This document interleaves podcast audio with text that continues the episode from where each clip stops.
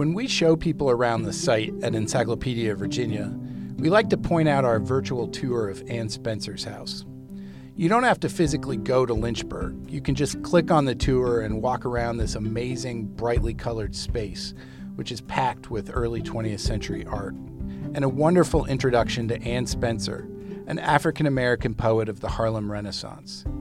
It also contains a few surprises. To see what I mean, first you need to travel south near the North Carolina border. That's where Annie Bannister was born on February 6, 1882.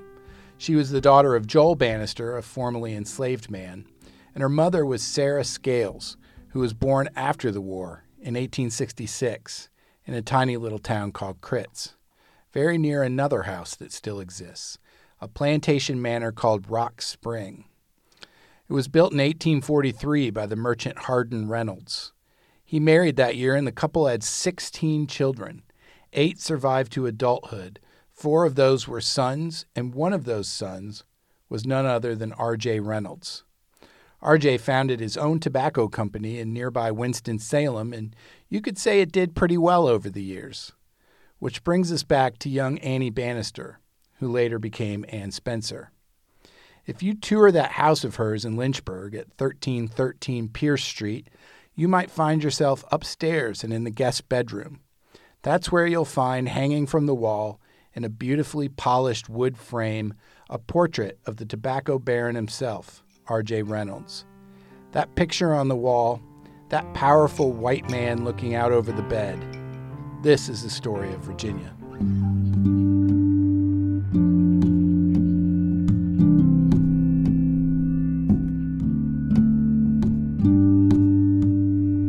I'm Brendan Wolf, editor of Encyclopedia Virginia at Virginia Humanities.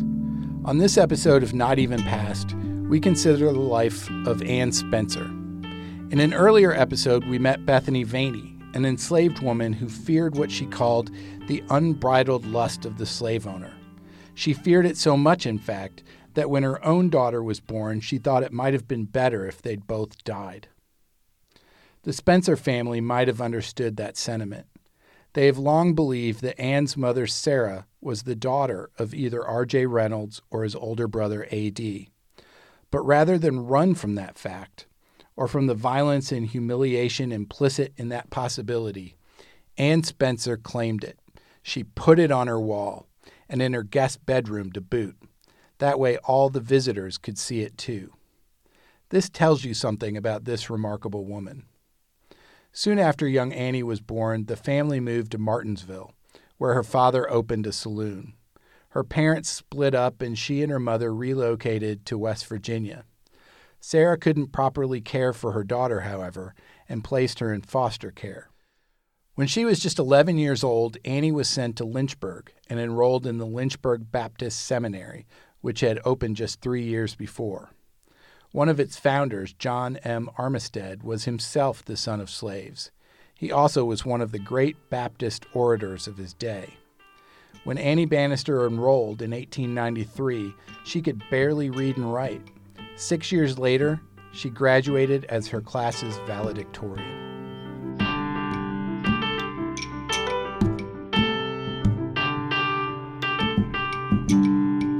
While in school, Annie met Edward Spencer, a fellow student who went on to become Lynchburg's first African American postman. The two married and had three children. From 1910 until 1912, Anne Spencer taught at her alma mater, and that's where she crossed paths with a man who hailed from the present day Congo Basin region of Central Africa. He belonged to the Mbuti group of what people still sometimes call pygmies. His name was Ota Benga. He was about the same age as Spencer and had lived a traditional life in the Congo when territorial police raided his village, killing his wife and two children. He was sold into slavery and was eventually purchased by an American missionary for a pound of salt and a bolt of cloth. That missionary put him on display at the St. Louis World's Fair and then at the Bronx Zoo. He lived in the monkey enclosure, but was allowed to roam the park freely during the day. He used a bow and arrow to shoot squirrels. Crowds of people came to gawk at him, while others protested the indignity of his condition. An elderly French woman even wrote the zoo with an offer to purchase him. Finally, the backlash forced the exhibit to close, and Benga lived in an orphanage on Long Island for three years. In 1910, he moved to Lynchburg to attend the seminary. That's where he met Anne Spencer. Ota Benga taught Anne's son Chauncey to hunt, and he spent time with her in the elaborate garden she had cultivated behind her house. In the end, though, it was all too much for Ota Benga. The death of his wife and children, the enslavement, and living literally as an animal, the culture shock of Lynchburg. He killed himself in 1916.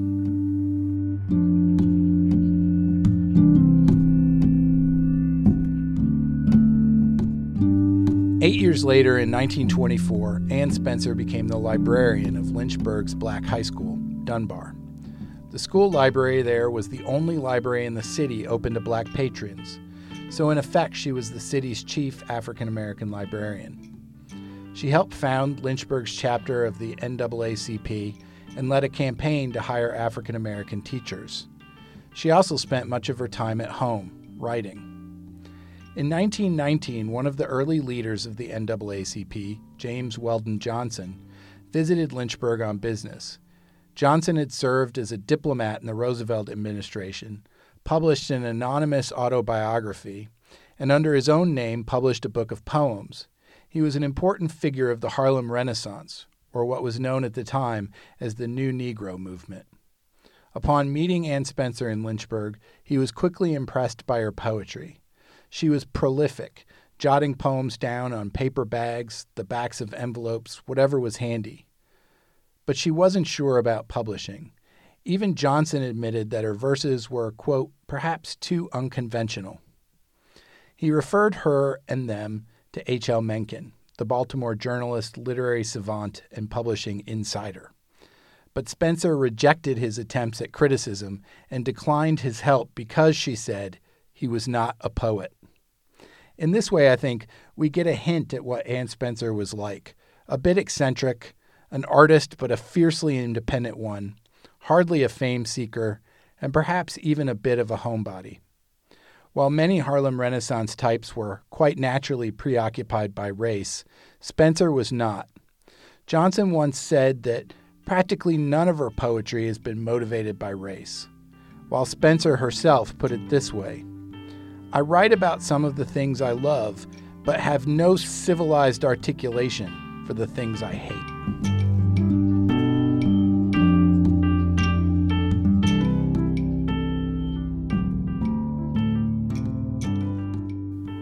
What Anne Spencer loved was the natural world. It was something she shared with Ota Benga. She loved her home at 1313 Pierce Street in Lynchburg, and in particular, she loved her garden. She once wrote a tribute to Elizabeth Barrett Browning in which she contrasted the prim precision of the English garden with the riotous beauty of the Blue Ridge. It meant everything to her. Spencer's garden became a central part not only of her life, but even her fame. It hosted a cottage she called Edankraal, which combined her and her husband's name with sacred spaces such as Eden and the African kraal. As early as the 1920s, she turned that cottage into an artist's salon, hosting the likes of W.E.B. Du Bois, Paul Robeson, Langston Hughes, and Gwendolyn Brooks. Part of this was the fact that African American travelers were not welcome in most hotels for at least the first half of the century. This is why the now famous Green Book was published. The 1956 Green Book for Lynchburg lists a hotel, the YWCA, and four so called tourist homes, what I imagine to be a bit like bed and breakfast. Edankraal became a tourist home for the black elite, a place where they could talk politics and literature and walk in Anne Spencer's gorgeous garden. Now, of course, you can go to Encyclopedia Virginia and take the virtual tour of this space. You can look at that picture of R.J. Reynolds hanging on the wall, and you can walk the garden. You can think about the tobacco empire, the Mbuti man, and the Harlem poets who all cross paths here. But it's really something to go there in person, as we did recently.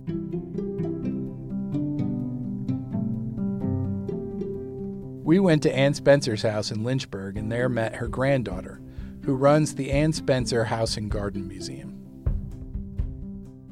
And we are sitting in the sunroom, and I'm sitting in my grandmother's chair, which I don't very often get to sit in. Mm. Yeah.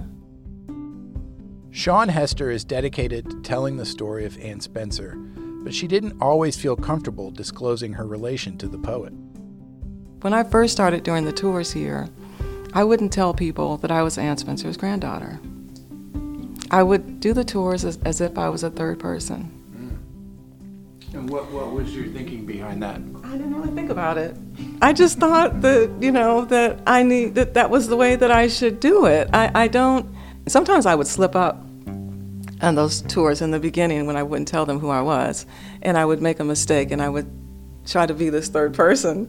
And then I would say, oh, my grandmother or my grandfather. They would look at me and, um, and then they would say, you didn't tell us. You didn't tell us. And, I, and, I, and then I realized that I really was denying them of a you know of an experience. And i and i really started sharing more stories about what i remember here being as you know as their grandchild and and these stories that that that I was sharing with them that I was as a third person and not saying that this story was passed down to me from my grandmother or passed down to me from my grandfather. And and and and I think it really started legitimizing also these stories. So I've learned now that it's a really important thing to say um, that I am Anne Spencer's granddaughter.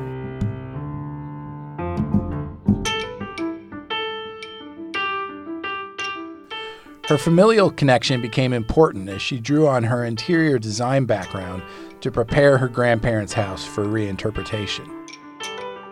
So I thought, well, I'm going to take on this project, and this is the best project of an interior designer ever, where I can come in and nobody can tell me what I can do and what I can't do because I'm also her granddaughter. Right. But I felt like I needed some direction or somebody to just tell me it's okay what you're you know what you want to do here and so i call up travis mcdonald from poplar forest who oh, yeah, you know man. who's the He's architectural really nice historian guy, there at poplar forest and so travis comes over comes here to the museum and meets with me and i and i explained to him you know what i want to do now i want to keep as much original as i can and so you know, we had a discussion about it. And so he says, you know what, Shaun, what I would do, I would, I would think about what would your grandparents do if they were still living?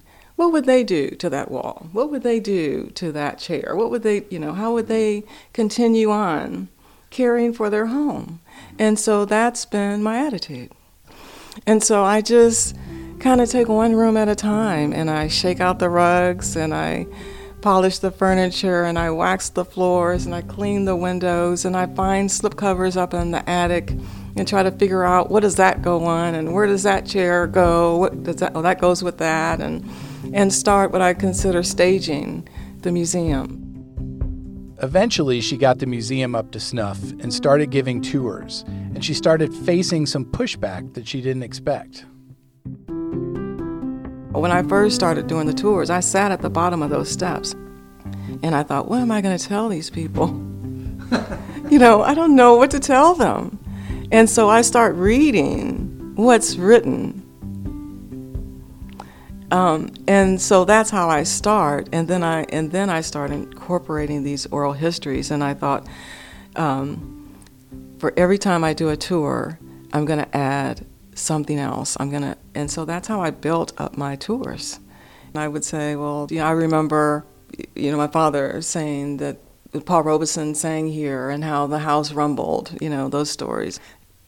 They would say to me, well, how do you know that? How do you know that that's true? And and at first it bothered me, and it, and I was it, it bothered me that they were that they didn't accept the oral histories of an African American as the truth. Mm-hmm. And so once I got over being angry um, and I was able to really think about it, then I realized, well, African American stories are not in our history books. And so, and this oral history is a part of the African American culture. And this is how my stories and our stories and their stories have been passed down through generation, through generation, through generation. And when if those stories had not been passed down, then that's how, the, how that's how our history is not known. My father used to make us sit there, and we were like, "Oh my God!" I would say, "God, if I have to do the story one, one more time, I'm going to die, Dad. Please." You know. One of the things that when Miranda and I were talking about oral history, one of the things that I've found in some of the research that I've done, even into family history, is that I, I think a lot of people are just sort of skeptical of oral history in in general, and maybe African American oral history in particular. But but I was I've actually been surprised that where you are able to verify and a, a lot of it's really true, you know. Things happen and people tell stories about it and it gets passed down. And some of it's really amazing and crazy and you can't believe it, but so is a lot of stuff you read in books, you know? Just the fact that it's not written down, people people are culturally programmed to be skeptical of it. The biggest compliment that I get at the end of a tour is thank you so much for sharing your stories. It's not about the stories that they can read online or they can read in a history book about James Weldon Johnson and Langston Hughes and Paul Robeson, all these wonderful people who came here. It's the stories that were passed down to me that are so interesting to the visitors to know. So tell us about your, your book. How did it start? How long have you been working on it? Seems like forever. Um, so, uh, so it really kind of culminates from my work here. I would give these tours, and I would tell these stories, and people say, "I hope you're writing this down."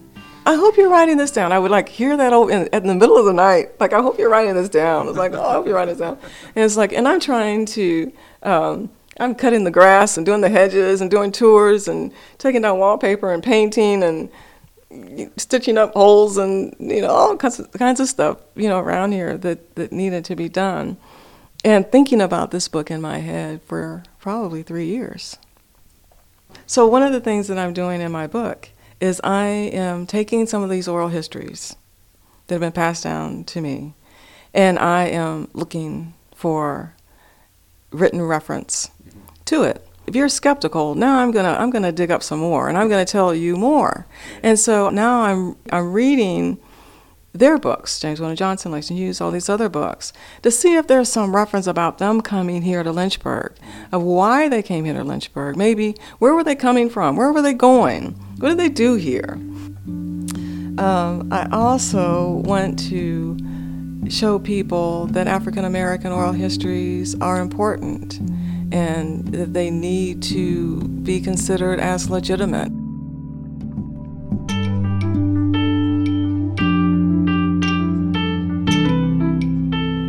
So, can you tell us just about your grandmother? What was she like? What was what was it like to know her? What are your memories of being around her?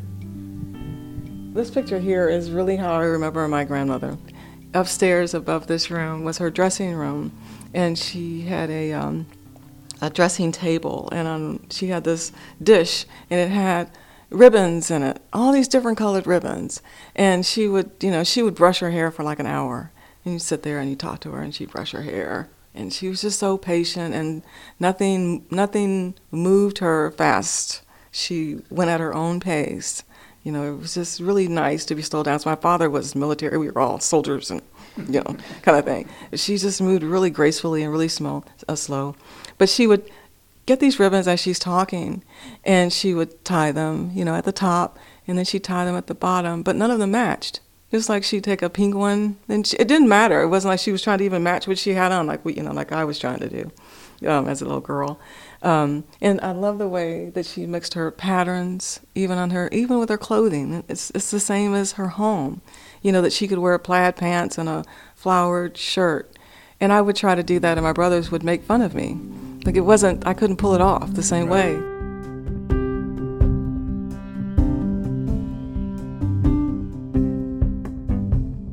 In the eighth grade, Shaun Hester learned that her grandmother was known and admired by many around the world as a poet. my English teacher stops me in the hall and she says to me, Shaun, I'd like for you to read one of your grandmother's poems. And I'm looking around like, are you talking to me? like you, like my grandmother? And so I was like, okay. And so I go home and I ask Dad. I was like, Dad, is Dranny a poet? Is this, you know, Mrs. Smith asked me to read a poem at eighth grade graduation. He's like, yeah. So he pulls out all these books, James Weldon Johnson's books and Countee Cullen's books and all these books that she's published in. And I'm in the eighth grade, remember? And so some of my grandmother's poems are very long, mm. and and you know hard to to to interpret, especially for an eighth grader, even for an adult. Um, and so my selection decision comes down to selecting the shortest poem that I can find, and it is um, her poem Dunbar. Dunbar, which I recite at my eighth grade graduation. Ah, how poets sing and die. Make one song and heaven takes it. Have one heart, and beauty breaks it. Chatterton, Shelley, Keats, and I. Ah, how poets sing and die. And so that was kind of the first time the light kind of turns on, and and it's just um, a year later that she passes away, and my family is now living in Lynchburg, Virginia. I, I enroll in school here. It really is this time in my life that I'm really starting to understand and know my grandparents through their spirit being here. And I do feel like they're here. I, there's not a time that I don't walk in that door or walk out of that door that I don't say hello or I don't say goodbye. I know it may sound odd to people, but um, it's just, I feel like they're here.